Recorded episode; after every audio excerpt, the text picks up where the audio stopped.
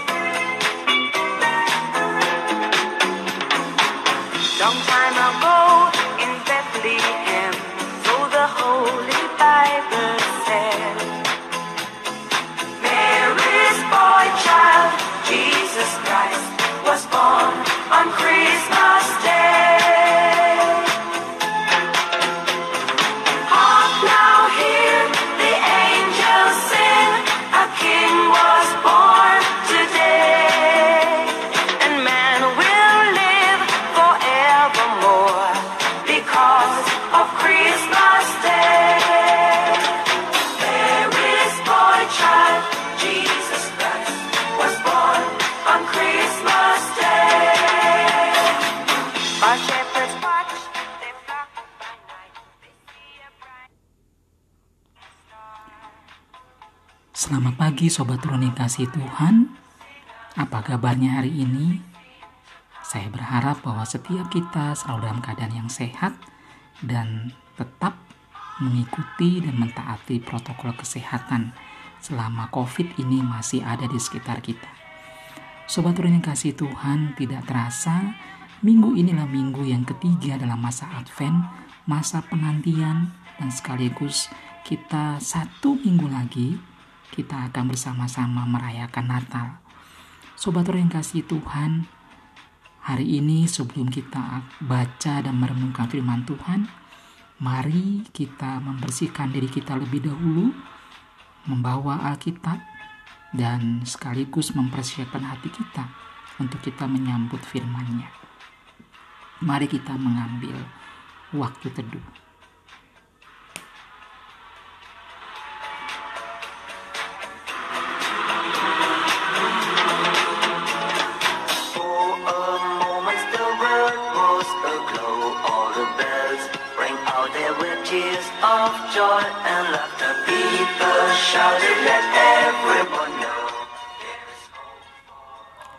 Sobat Turun yang kasih Tuhan, pembacaan kita di minggu yang ketiga dalam masa Advent, masa penantian kedatangan Kristus ke yang kedua kali, kita akan membaca dari perjanjian baru, dari kitab Filemon, pasal yang pertama, ayat yang keempat sampai ayat yang ketujuh.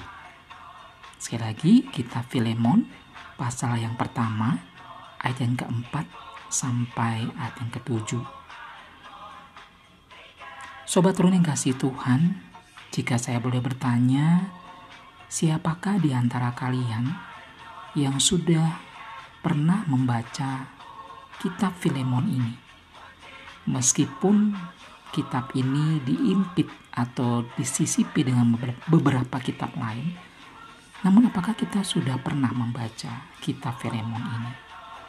Bagi sobat Runa yang sudah membaca, puji Tuhan.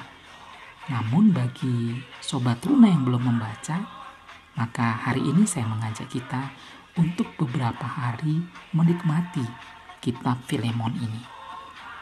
Sobatku yang dikasih Tuhan, bicara tentang orang yang membawa pengaruh, saya yakin bahwa setiap kita, baik dalam lingkungan keluarga kita yang paling kecil, di sekolah, di kampus, bahkan mungkin di gereja atau persekutuan kita, masing-masing kita punya orang-orang yang membawa pengaruh.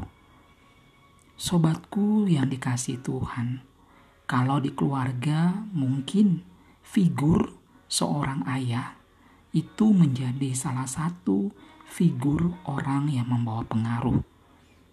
Mengapa? Mungkin karena ketegasannya, tetapi juga karena perhatiannya kepada kita sebagai anak.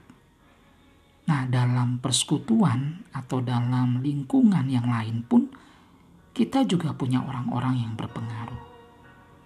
Nah, sobat teruna dikasih Tuhan, dalam pembacaan kita hari ini, kita melihat dalam kata pembukaannya dalam surat Filemon ini, Rasul Paulus menggambarkan karakter kasih dan iman yang dimiliki oleh Filemon yang menjadi inspirasi bagi banyak orang, termasuk dirinya atau Paulus.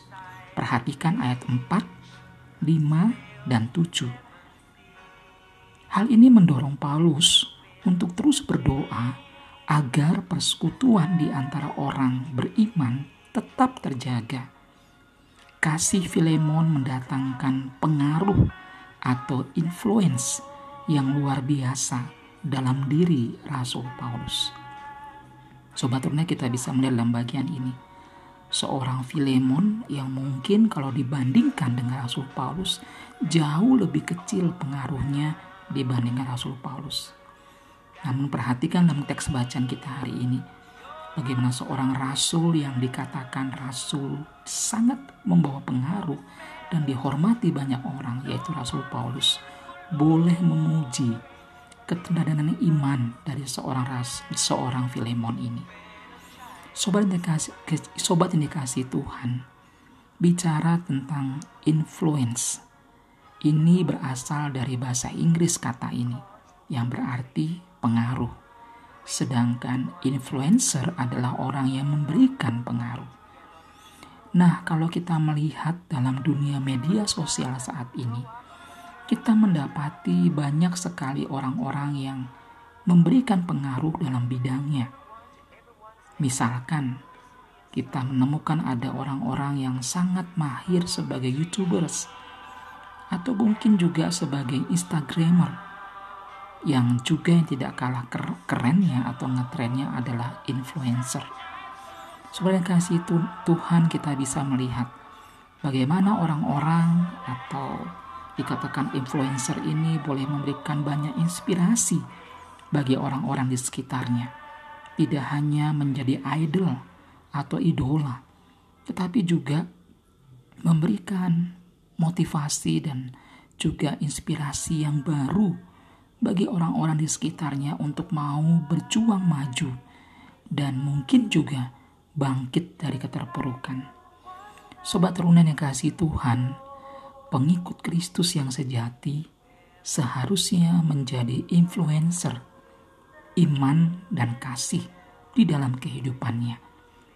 Kehadiran saya dan adik-adik, baik di rumah, di sekolah, dan di tengah-tengah lingkungan masyarakat, harus menjadi sebuah inspirasi baru. Itu bukan karena kelebihan atau keterampilan fisik saja, tetapi dengan sikap iman dan perbuatan kasih yang dilakukan dengan tulus kepada orang tua, saudara, kerabat, teman, di segala waktu dan keadaan. Jagalah agar kualitas pengaruh baik kita, pengaruh baik kita tidak berkurang, apalagi berubah. Bagaimana caranya? Undanglah Tuhan Yesus senantiasa dalam diri kita dan taatilah bimbingan Roh Kudus. Dengan demikian, pengaruh firman Tuhan yang kita sebarkan melalui perilaku hidup kita yang benar akan sungguh-sungguh ampuh membawa orang-orang maupun memberikan pengaruh bagi lingkungan kita di sekitar kita untuk hormat dan kemuliaan bagi Tuhan Yesus Kristus. Sobat teruna kasih Tuhan, masa-masa penantian kedatangan Kristus yang kedua kali, sebaiknya dan seharusnya kita isi dengan terus menyatakan kasih kepada orang-orang di sekitar kita, supaya dengan demikian kehadiran kita memberikan inspirasi, memberikan pengaruh bagi orang-orang di sekitar kita untuk tidak kalah dengan perjuangan COVID ini, tapi terus berjuang dan terus berjuang untuk bangkit dari keterpurukan dan tetap percaya dalam pengharapan kepada Tuhan bahwa selalu ada jalan keluar dan badai ini pasti akan berlalu. Biarlah firman Tuhan pagi ini menolong, memotivasi kita dan memberikan inspirasi bagi setiap kita yang mendengar untuk kita boleh menjadi orang-orang yang menjadi influencer bagi orang-orang di sekitar kita.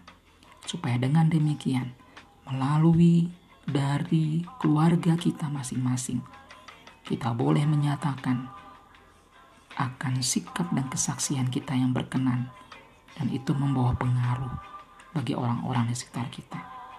Kiranya Tuhan Yesus memberkati kita dan jadilah pelaku-pelaku firman Tuhan yang hidup, yang terus boleh memberikan pengaruh bagi orang-orang di sekitar kita.